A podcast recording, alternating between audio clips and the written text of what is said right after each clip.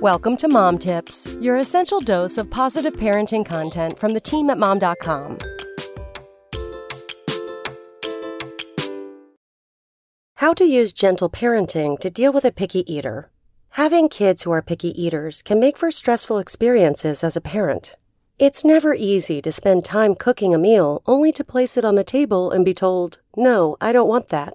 It can be difficult to know when to push for them to just try it and when to concede and make something else. That being said, forcing your kids to eat what they don't want can do more damage than it seems. Autistic children specifically need some extra understanding, encouragement, and help with their diet. When it comes to sensory overload, avoidant slash restrictive food intake disorder, ARFID, or food related phobias, there are plenty of valid reasons why children become picky eaters. And we can't assume it's just to be defiant or get attention.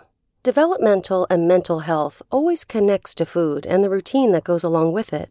Gentle parenting, the act of raising your children without judgment or raised voices, is a great method to use while teaching children about their eating habits.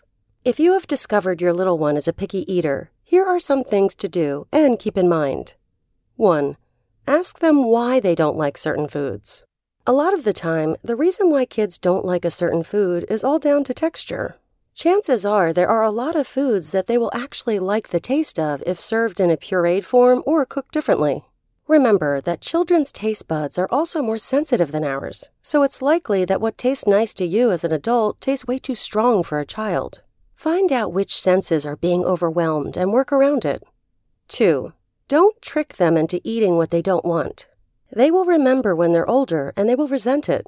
When it comes to family trust, it goes both ways.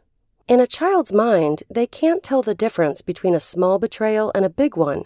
If you find it so easy to trick them into eating a food they know that you know they hate, they'll wonder what else you're willing to trick them with. Tricking them also shows them that they have no agency in your relationship, and even that it's okay to do that to others. 3. Don't compare them to other kids. No kid wants to hear phrases like, Look at your brother. He can eat his meatloaf just fine. Children aren't a monolith. They have as many individual differences as we do, so expecting all your children to act like carbon copies of each other is illogical. You'll also create resentment between your children, not a healthy rivalry to see who can finish dinner first. You can still buy the same foods to prepare in different ways, however, so each child's needs can be met within budgets.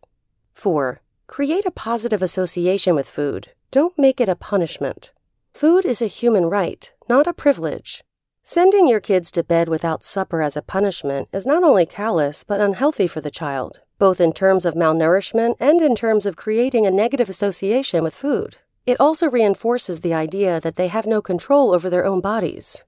Above all, eating should be an enjoyable experience. If they're not enjoying themselves in a healthy way, try something new. Come back tomorrow for more mom tips. SpokenLayer.